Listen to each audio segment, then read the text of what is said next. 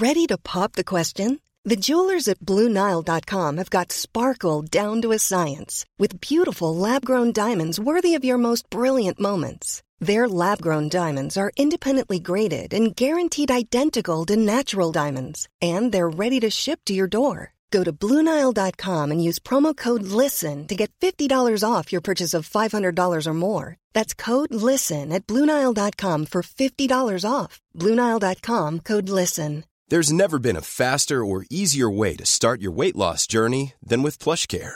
PlushCare accepts most insurance plans and gives you online access to board-certified physicians who can prescribe FDA-approved weight loss medications like Wegovy and Zepbound for those who qualify. Take charge of your health and speak with a board-certified physician about a weight loss plan that's right for you. Get started today at PlushCare.com/weight loss. That's PlushCare.com/weight loss. PlushCare.com/weight loss. What on earth colour have you painted your nails? I thought they were nice. I didn't say they weren't nice. Ben thinks they're nice. What, now you're just writing and looking at your phone. Have you got somewhere better to be? Obviously I have.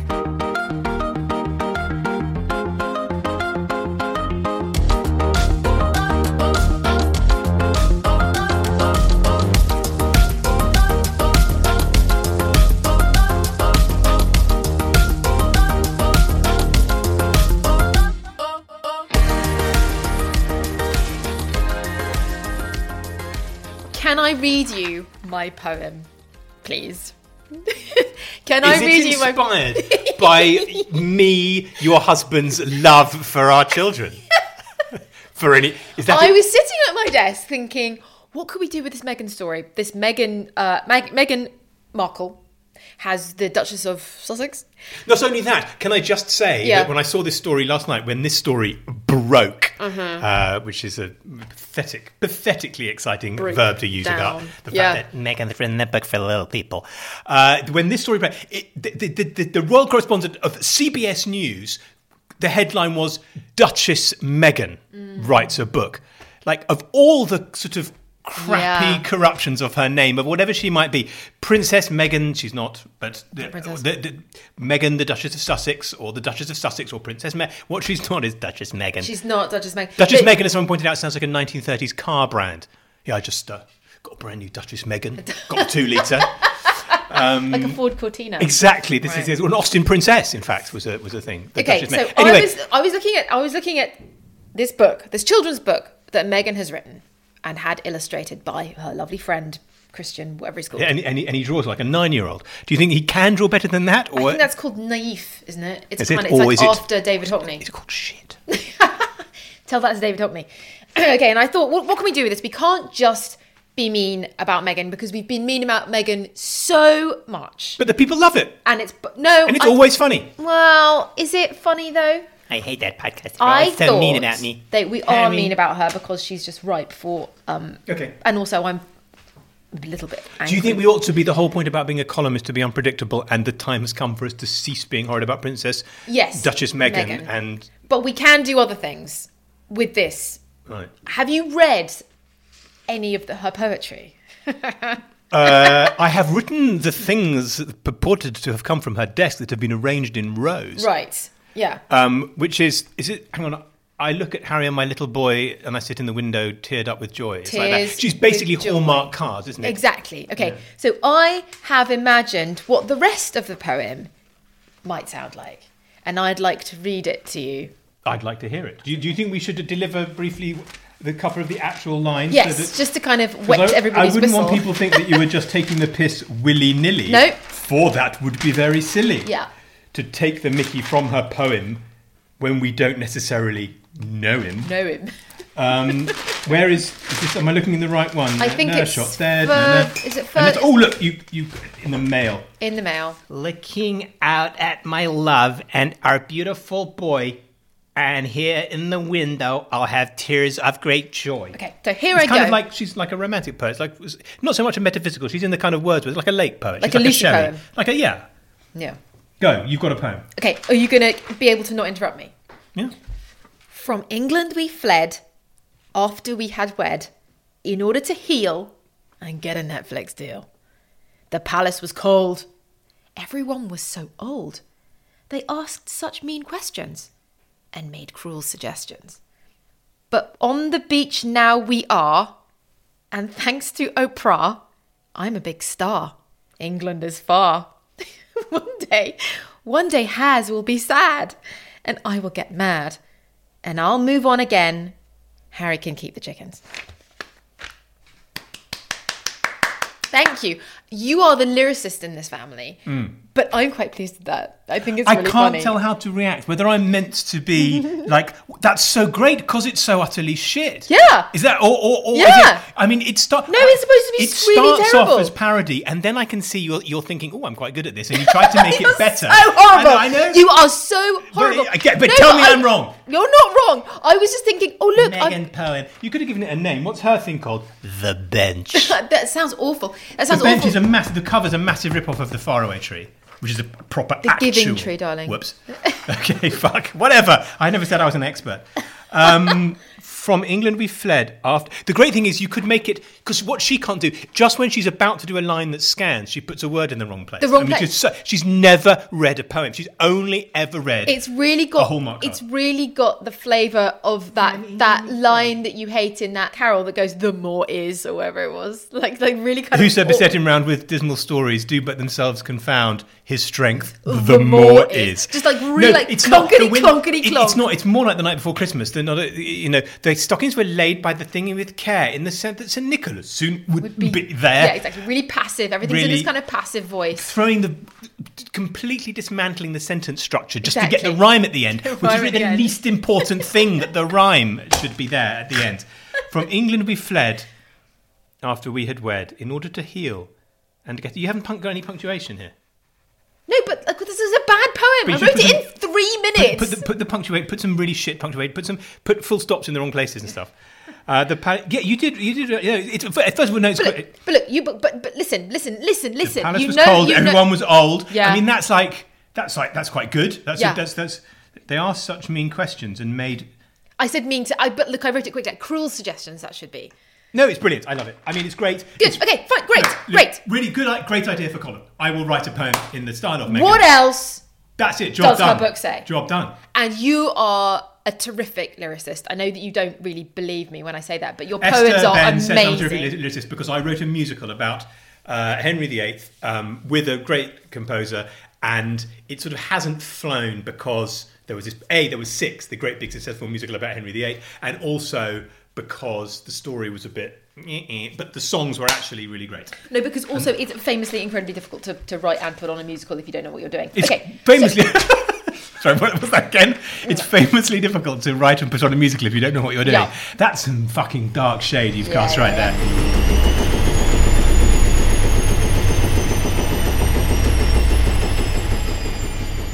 Welcome to episode 49, beginning of series 5 of Giles Corran Has No Idea with me, Giles Corran, and... Me.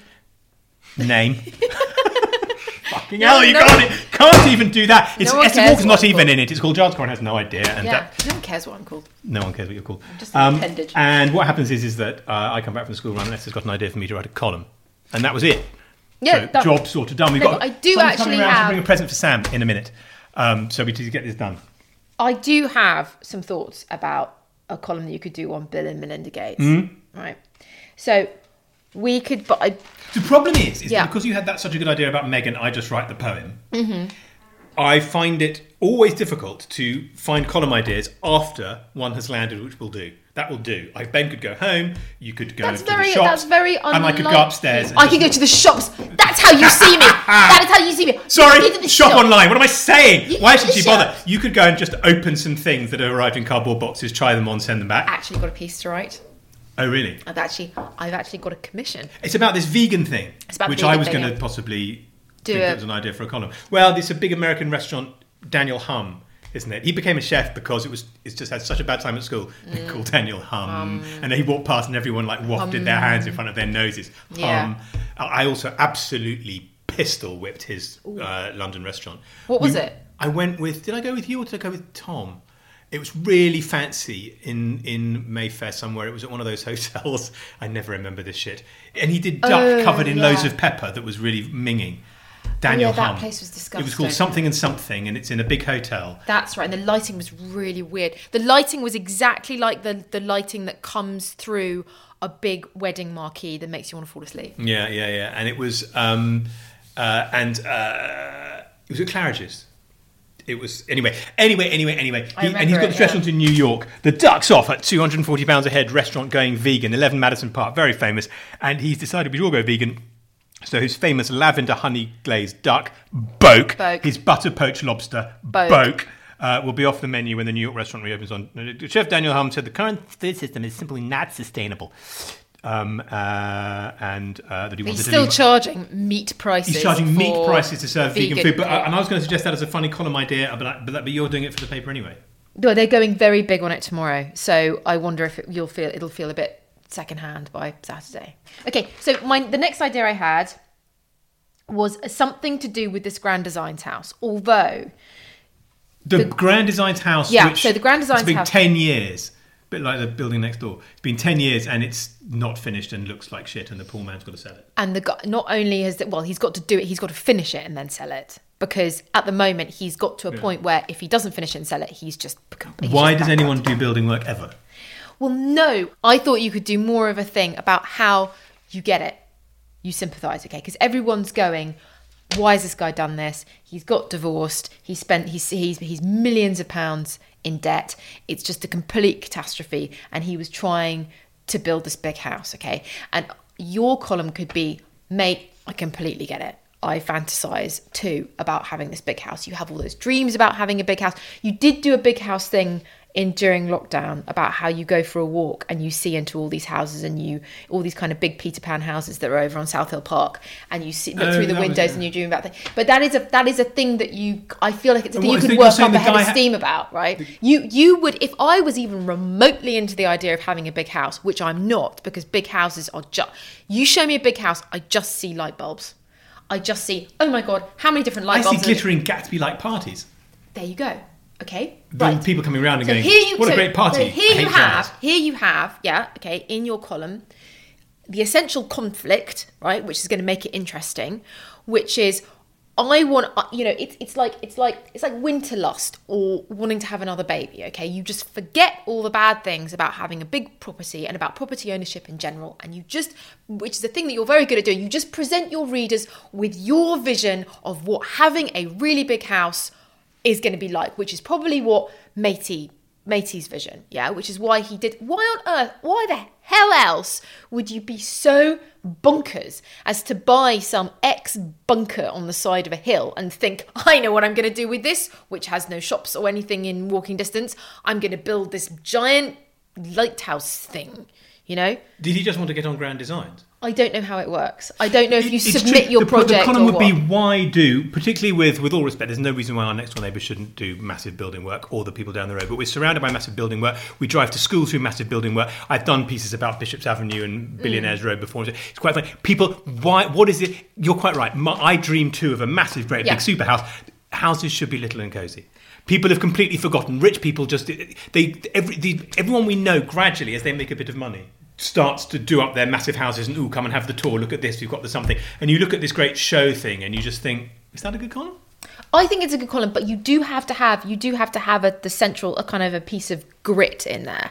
And if I showed any sign of wanting to have a big house or wanting to do something really ambitious with this house, which I don't, because I am fully aware of the reality of moving. We are sitting in the kitchen extension that we built on top of the basement laundry that we built. Yeah, and I hated every single experience. Sounds like our special guest is here. It's not a special guest. Giles, would you like to open the door and reveal who it is? There'll be more from Esther and me in our kitchen after a short interlude. But to find out what I wrote about in the end, why not pick up a subscription to The Times and The Sunday Times and enjoy 1 month absolutely free?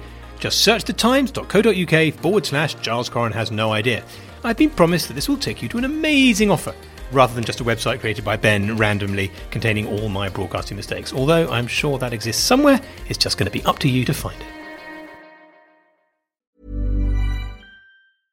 Ready to pop the question? The jewelers at BlueNile.com have got sparkle down to a science with beautiful lab-grown diamonds worthy of your most brilliant moments. Their lab-grown diamonds are independently graded and guaranteed identical to natural diamonds, and they're ready to ship to your door. Go to BlueNile.com and use promo code LISTEN to get $50 off your purchase of $500 or more. That's code LISTEN at BlueNile.com for $50 off. BlueNile.com, code LISTEN. Planning for your next trip? Elevate your travel style with Quince. Quince has all the jet-setting essentials you'll want for your next getaway, like European linen, premium luggage options, buttery soft Italian leather bags, and so much more. And is all priced at 50 to 80% less than similar brands. Plus, Quince only works with factories that use safe and ethical manufacturing practices. Pack your bags with high-quality essentials you'll be wearing for vacations to come with Quince. Go to quince.com/pack for free shipping and 365-day returns. Yeah, it's television's Victoria Coren! Coren Mitchell!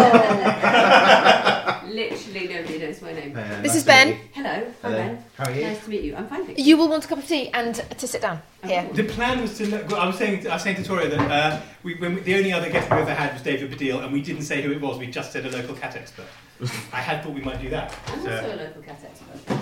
So, but are you in the middle of recording your podcast already? Yeah. This is it. This is gold dust. This is it. Yeah, this will be exactly what goes in. Literally, this will Victoria's revealed that she's never listened to our podcast. As much as I know. No, it's exactly no. I realised when I said on the phone. And she said, "Oh, will it all be?" She said, "If I." So she said she was coming around to bring a present for Sam, and I realised that we'd be doing the podcast, and I thought, great, we can rope her in as our second massive celebrity guest in 49 episodes after David Baddiel, and then I thought she could just come and. And I go, oh, look who it is, and you wouldn't know, and Ben wouldn't know, and then she would be. But if I didn't tell her, she doesn't really like surprises in that regard. So I thought she'd rather know. And then I thought she could come and take part. And then she said, oh, well, won't it all be a bit awkward? She's looking around for her buzzer, going, where am I? What do I say when it? What do I say she's when I'm? She's looking for her script to introduce the actually really famous people.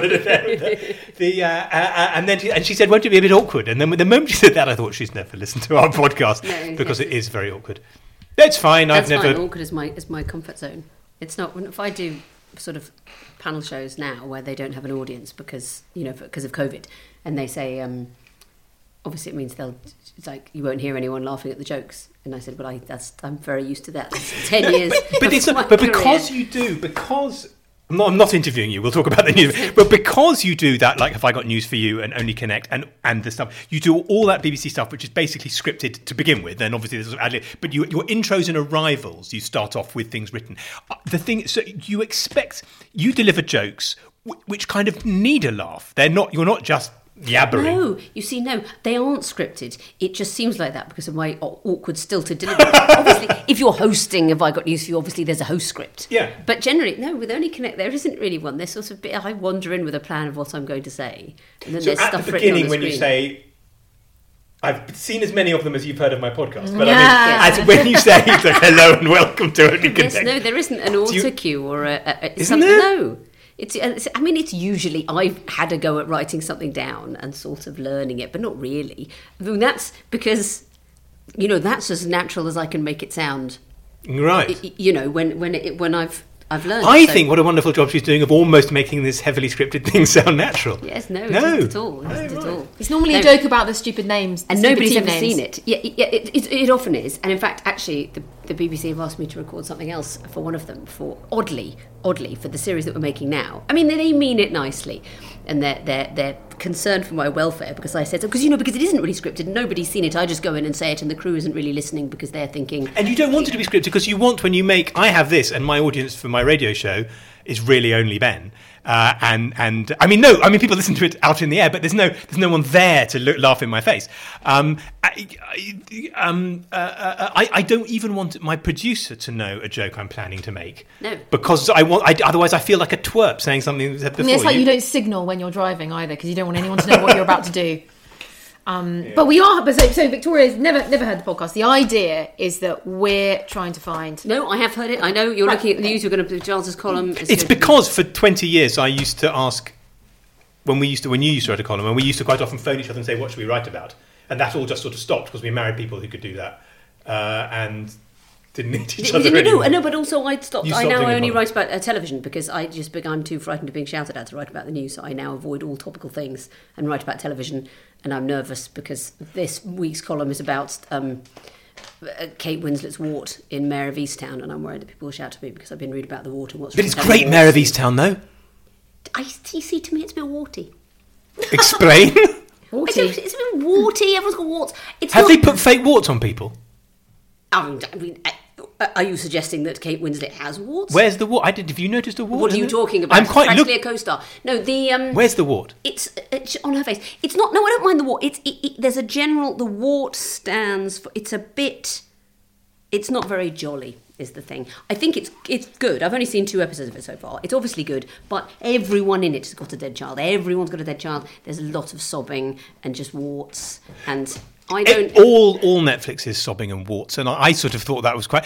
The first one, when the girl... The poor unhappy girl having such a terrible time. For those of us with daughters, she's having this terrible... and then she dies. And she's like, really... Then I was so miserable. But however, so far no one else has died in the 2 that I've seen. What are you talking about? Oh, no, he's not dead. Oh, okay. I haven't seen that episode. As you can tell, because when they shoot someone in a show, you have to see them lying there totally dead. Because if they have any... Fornman Mason? Who? Really? Yeah. Oh. From who? I thought it was my thank you present for coming on your podcast. I don't know. The great thing about... You see, the whole point is it's meant to be a podcast about finding a column, but the doorbell's always ringing. It's like Ramsey Street. The doorbell's always ringing things from Fornman Mason. But really, what is it, though? A nice life. I feel bad now because I didn't mean to sort of... I haven't said that it's bad. I've just said it's a bit gloomy. I don't know. For me, the world is really gloomy at the moment, and I want to see Disney things about just happy... Oh, well... fish. It's like, did you watch Line of Duty? We're on series 3, so that spoiler about the guy not being dead, don't suddenly tell me that someone in the last series turns out to be something, because... I never watched... Series 3... You've gone back, because I never watched... I've never seen the first 3. They're amazing. Do you think so? I think they're amazing. Shit. I can't... Well, this is what we did. So I read a couple of reviews of the new series, and everyone was going, oh, that's terribly disappointing, oh, it's all gone awful, and it was so great. And I thought, why is there this thing that people are so disappointed has gone wrong? I'll watch the thing that made them love it enough to be disappointed. And is it good? It's fantastic. You've got the mystery letter of who the person is. We're wondering who it is. I have not seen any stories about Line of Duty, and I would like to talk about something else. Fine. Okay, so the 2 things. So we were just like things that columns could be written about, and basically Esther nailed it right at the beginning with her poem. She's written a poem inspired by Meghan, and I just thought, obviously. Here at the window, I cried tears of joy. Yes, exactly. Oh God, that's what you think. You're going to think the book's lovely. I've imagined what the rest of the poem would sound like. Let's hear it. Okay, I'm going to read you a new toy. Looking back, I wish I'd named you Roy. No? The rest of it goes, from England we fled after we had wed in order to heal and get a Netflix deal.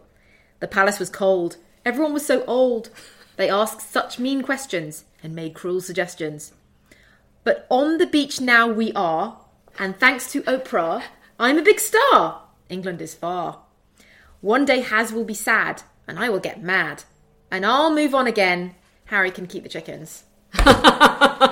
Oh, that's... She likes it. No, you didn't laugh. Do you know what? I think that's Yatesy in the ending. You see, you lure us into accepting a certain rhyme scheme and rhythm. It's in the traditional form, and then you come from left field with a surprise outside rhyme. It's political. Yeats would do that kind of thing. So my diagnosis of that poem was that Esther started off wanting to write a shit poem to mock Meghan. In the second stanza, she thinks... After she's written Everyone Was So Old, she's realised, oh, this could be good. And she's then aimed to write a good poem. Because, and it's, and then I then... That's literally how all poems are constructed.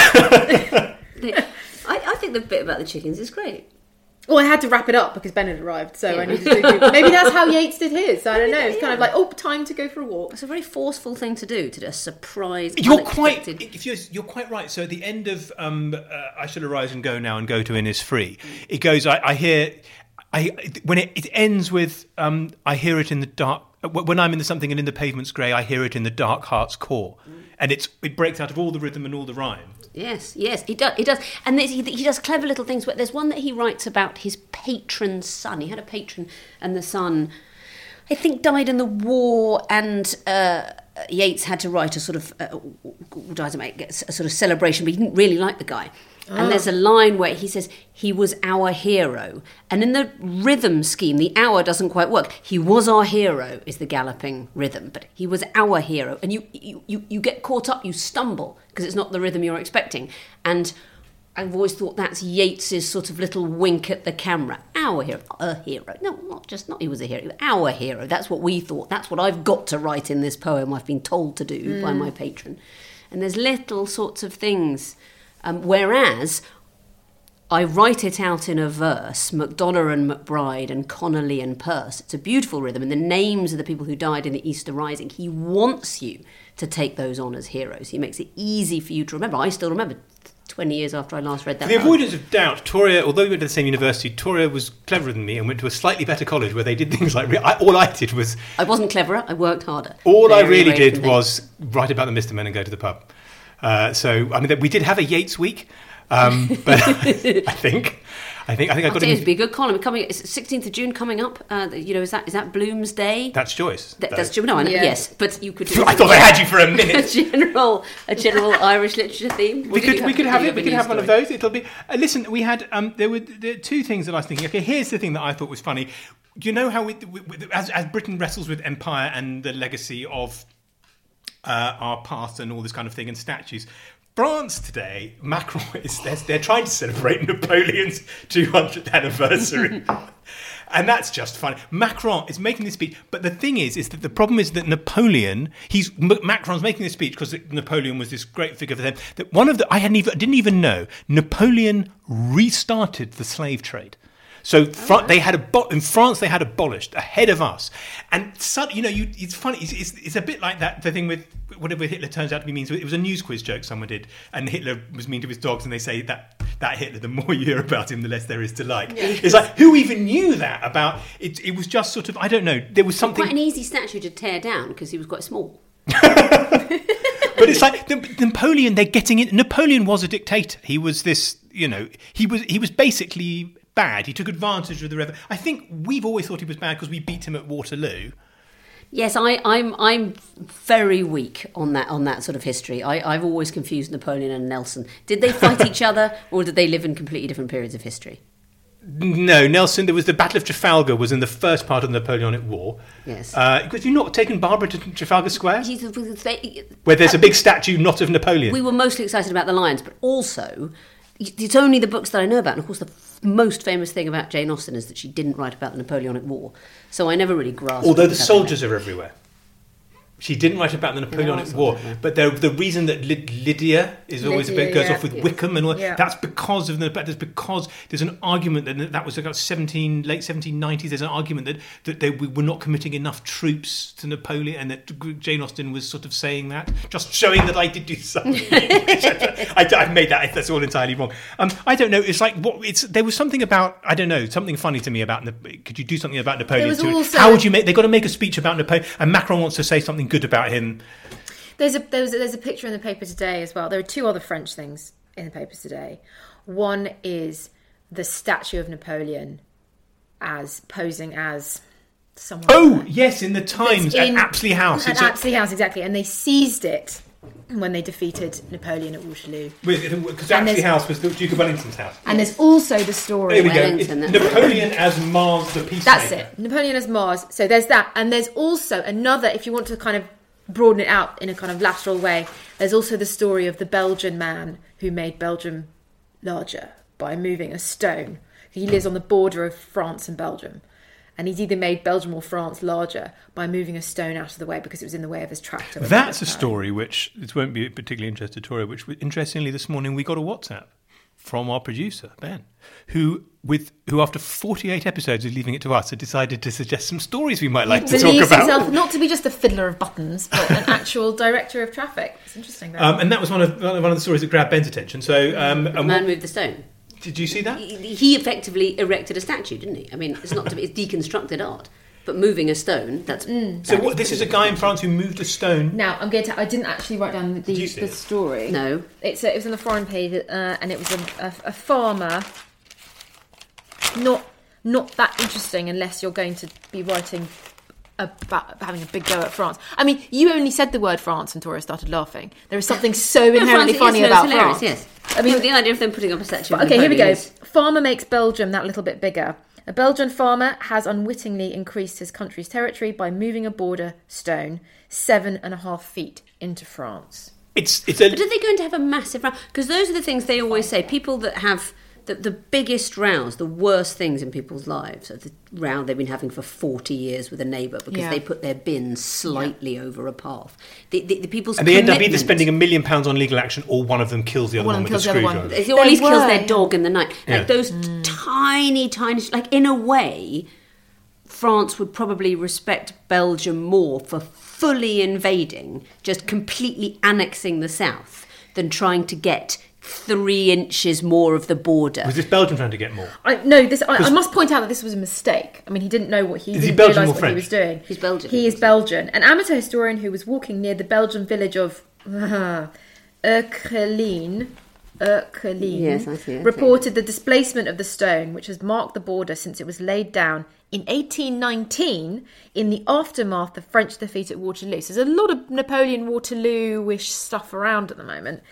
I think this is how World War III starts. These seem like small stories, but when they look back, you know, it's always something small. They look back at the moment that Belgium edged the border a bit across. France responded by putting up a statue of Napoleon. And within 5 years, it's full on... They didn't respond by putting up a large Leylandiae. Well, it's the... Worse. But then again, and unfortunately, it's always Belgium. I mean, Belgium was the thing in the First World War. It was like, are we going to protect Belgium? Yeah. And because they're also gassy from all the chips and the mayonnaise, aren't they? Yeah, exactly. I thought the thing that Belgium has attempted to expand its thing by moving a statue how far? 7.5 feet. I thought it's not going to impress Vladimir Putin. Thought he would slightly extend Russia by taking the whole of the Crimea. Yeah, but it's more cunning. You take the whole of the Crimea, people notice you doing it.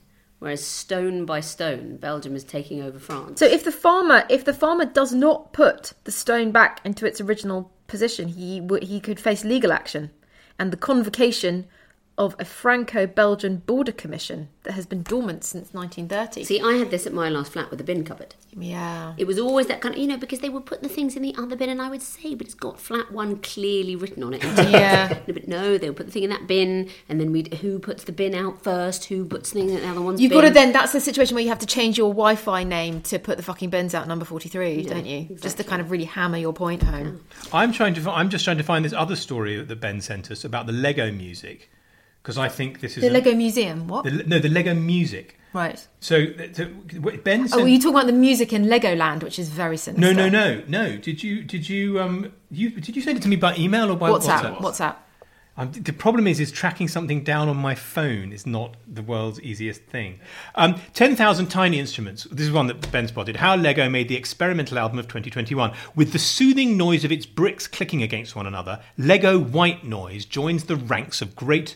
Musique concrète, is that a thing? Musique concrète, and documents a potentially doomed sound. Out of my headphones, this piece begins in The Guardian, comes a flow of odd, weirdly tactile sound. What could be a blah, blah, blah, blah? Basically, they've made an album of... apparently there's a craze... Yes, very good. The one thing I was thinking the other day that I missed terribly is the noise of hundreds and hundreds of people moving poker chips around, just clicking and riffling poker chips. And I haven't heard that for a year and a half, just being in a room with hundreds of people. You see, what I would do, because I forgot how to do right-through columns all the way to the end. I don't want to express it. No, listicle. It's all about the list and loads of white space on the page. Because the right-through column is like... do a list of other albums, the sounds that are disappearing. Yeah, this is exactly it. There's certainly... I don't have an opinion about them. But you're quite right. That's the thing with these columns. There's always... Obviously, in our podcast, there's this moment when we both go, listicle, because I do get below the liners. They go, listicle! But actually, it's funnier because... Why listicle? That's what they're called. Does it sound like testicle? No. That's article, an article which is just a list. Oh, I see. For heaven's sake. Sorry. No, it's fine. Since you were last here, there's a thing. But I think they're great because the stress of writing a column to some degree is like intro, move on to the link thing. So people are apparently like there's a couple of apparently it's the sound of there's one of the pieces of music is someone looking for a piece and it's the sound of for ages of shuffling around. I'm making the wrong noise. Shuffling around in the box. Looking for a Lego and then piece. A click as it goes in and people want to hear that and also there's a whole house that would be so satisfying, the click as it went in. So what other noises? Poker chips, So I can see the sound of the poker chips. There's other noises that you could... An album of noises, and then it would be funny. If you could be bothered structurally, you would start off with all these lovely noises that you miss, and gradually the noises would start to become annoying, and you'd realise you actually hate the world. But so that's not difficult, because you can rearrange later. Well, that's true. But it would become, then, the noise of, as it were, your neighbour saying you've put your bin in the wrong place and you haven't really been able to hear him for a year because it's been muffled by the mask, but now the mask is off and you can hear his terrible moaning. A noise I love is the noise when there's a parcel arriving at the door and the postman goes... And then he rings on your doorbell. I love that noise. It's here. Yes. Well, it's that your ear does a retrospective thing of that. So it was somebody's feet outside. So your ear can't go every time it thinks it hears feet on the pavement. But once the doorbell rings, the Amazon guy arrives and quite often puts it down and takes a picture, and you get that noise. But then you get the ping, and your ear hears the last 4 seconds all in one go. Yeah, I never hear the noise of the Amazon man because he's always leaving it at the wrong house too far away for me to notice he's arrived. But I think that the sound of that sort of thing, because there's also an age gap. So I used to be excited by the ding of an email arriving, and now I just find it depressive and sort of harrowing. And what do they want? Why don't they go away? And I don't have an alert. You have an alert still for emails on your phone? No, I mean on the computer. You know, you open the computer, goes ding, and you... I've never had the noise because mine is always... I like the noise. Great news! There's a new menu at Al Fresco in wherever, you know, and I don't know how to stop them. So they're all... What about newspapers coming through the letterbox? That's a nice noise, which I think most people don't hear anymore. Well, our letterbox goes snap, bang, like that. So it's not a very... My children feel really neurotic about the letterbox, and if you go to pull something out of letterbox, Sam stands in the hallway with his hands over his ears because he can't bear the kind of snap bang of the letterbox. They won't go on the tube because it's too noisy. I speak to someone who I know is not a massive habitué of the... They haven't been on the tube since the 80s. I know. Well, but they've the Northern Line. Unfortunately, the Northern Line between Kentish Town and Euston is just incredibly noisy. It needs mending, but they can't. Yeah. It's just, and our children just can't go on the tube just because of... Children's ears are very sensitive anyway, but that bit of the tube has put them off so much. But I'm thinking the Northern Line tube would be... You could put that on as you're getting things you don't like, as you're building the piece towards. But the nice... See, I know things that I think are nice. I don't... You'd find them sickly sweet. What about the noise of a lot of people singing "Happy Birthday"? A lot of children. A baby crying. The sound. No, a baby laughing. That's a nice thing, and you haven't heard it because people have been having their birthday with sort of two people, and it's on the Zoom. That's a nice thing. Maybe that's just too... True, or just but other noise doesn't necessarily... Would they have to be something about cricket? Lockdown, cricket noise. No, it doesn't have to be lockdown. Leather on willow is the thing that people say, but then you have to have the actual noise of... But there's also the roar of Lords when you're coming up between the stands to find your seat, and you then hear it, and then as you arrive in the acoustics of the actual round, then the noise is like... Mm-hmm. But there's also noise that... So a thing that I thought was amazing in the... I mean, it shouldn't be about lockdown because things shouldn't be... You should try and think what are the things that are going anyway. But the amazing thing about the first lockdown was that it was so silent, and it was the closest that we've ever had to a sort of time machine. This time last year, when it was really hot and quiet, and I spent a lot of time walking around the area near our old house, and it was like it was 1978, because that kind of silence and heat and sort of stillness and the absolute lack of noise and the smell of the air that didn't have petrol in it, it was like being in a time machine because it was unrecreatable at any other time. And those sorts of things that you don't quite... Well, you don't... There was more insect noise 40 years ago, I think. Yes. And horses' poos going clip-clop. That's a noise. Okay, so we had... We were quite... Where we lived when we were kids, it's quite weird. It used to be the West End Lane police station, whatever, West Hampton police station was there, and it used to be where the stables were. Isn't it? Yes. And they had... So the police... Our road... endlessly had police... So I feel like I grew up in the 1880s because out of my bedroom window you always heard police going... Yeah, but also, clop. I mean, I know it sounds like we're 1,000 years old, but the rag and bone man. Rag and bone, yeah. And the clop of the horse's hooves. I mean, yeah. Jesus. It was. But also, it's just, you know, slightly more modern form of transport. How many years is it since you heard the sound of an engine trying to start with a manual choke? You know, you had to sort of... Well, the manual choke is... The manual choke is just... No, but that sound of the engine trying to turn over and then it starts to splutter into life because you put the choke on. I mean, that doesn't... I don't know. That would people be... People failing to start the car. I just haven't heard that for just an incredibly long time. Yeah, we'd have to live in slightly shitter areas where people have cheaper cars. And then... I just got a car with a manual choke now, have they? Well, any car older than about 10 years. No, because it's through and out the other side. If you have a car with a manual choke, it's now it's like an exciting vintage car. Tell you what you don't hear. I'm worried that either this is a... Whistling. Yes, whistling. You used to hear... I mean, the milkman used to whistle. Mr. New, the window cleaner, used to whistle. Yes. People, my father used to whistle, and people whistled through their teeth. Nobody can whistle through their teeth anymore. No. Yeah, my uncle whistled through his teeth. Yeah. So you don't. That's. Wouldn't it be nice just to when you know the only whistling you can hear if you the dam busters, you know, and that if you listen to it's on the film. There's whistling in the music. You'd have to think what you're looking for is we would. When me and David were talking about this, that we would refer to it as a Délice de France. There was something that a comedian we were watching once, like a stand-up, and it was just a passing thing, and he was telling a story, but he happened to say he was getting on a train, and he just it was something like I ran through the station. I was so late, I didn't even have time to pause at the Délice de France, and we were so delighted by it. We thought that is something we'd never heard out loud. Just the amount of times in your life it exists only on the train platform. Yes, those weirdly hot, soggy croissants, and you never talk about it. You've never said it to anyone. If you've been to one, you don't remember. And somebody is saying that he managed to identify this thing that we all knew what it was, but had never spoken about before. And so that's what you're looking for is a list of Délices de France. And I can't quite think of them, but that you're... No, but they can. You have, then again, these are ideas you have in the podcast, but really you have them when you sit down on your own. Yes. And think of them. The annoying thing about... See, something like Délices de France, it's one of those things when you're not a comedian, and I know some, and not nearly as many as millions of comedians, and I'm not one. I'm not a stand-up. I'm just a writer, but my job is to be funny. And I've argued occasionally with comedians. I mean, jokey and pissed and then a bit embarrassed with sort of Jimmy Carr or whatever, or you know, which is... it's not fair. If you get a really good joke, you get to say it over and over and over and make people laugh. And if I get one, I have to write in the paper once. And if I ever make it again, everyone... Now, I feel silly saying this because obviously he's a brilliant comedian and I couldn't do what he does. And he writes billions of fantastic gags. But I have very occasionally below... So the Délice de France is what I'm saying. It's such a good joke. He'll get to do it a few times. If I were to do a joke as good as the Délice de France, would they notice it's gone forever? No, but a comedian would say...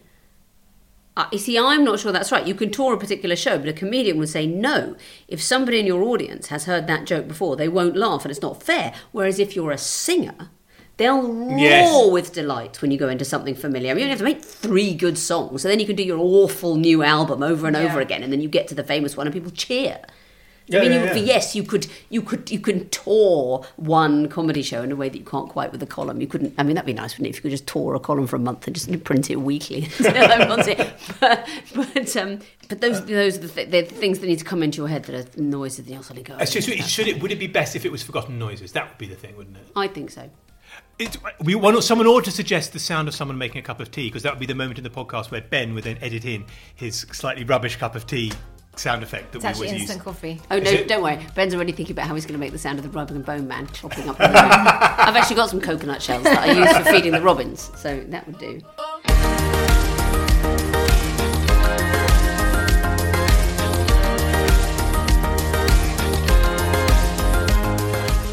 You've been listening to Giles Corran Has No Idea with me, Giles Corran. And me, Esther Walker. It's a Wireless Studios production for The Times, produced by Ben Mitchell.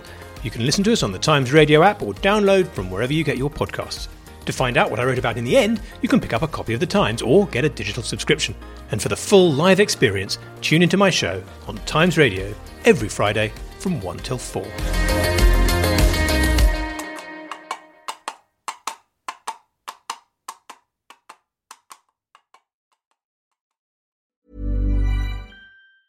Planning for your next trip? Elevate your travel style with Quince. Quince has all the jet-setting essentials you'll want for your next getaway, like European linen, premium luggage options, buttery soft Italian leather bags, and so much more. And it's all priced at 50 to 80% less than similar brands. Plus, Quince only works with factories that use safe and ethical manufacturing practices. Pack your bags with high-quality essentials you'll be wearing for vacations to come with Quince. Go to quince.com/trip for free shipping and 365-day returns.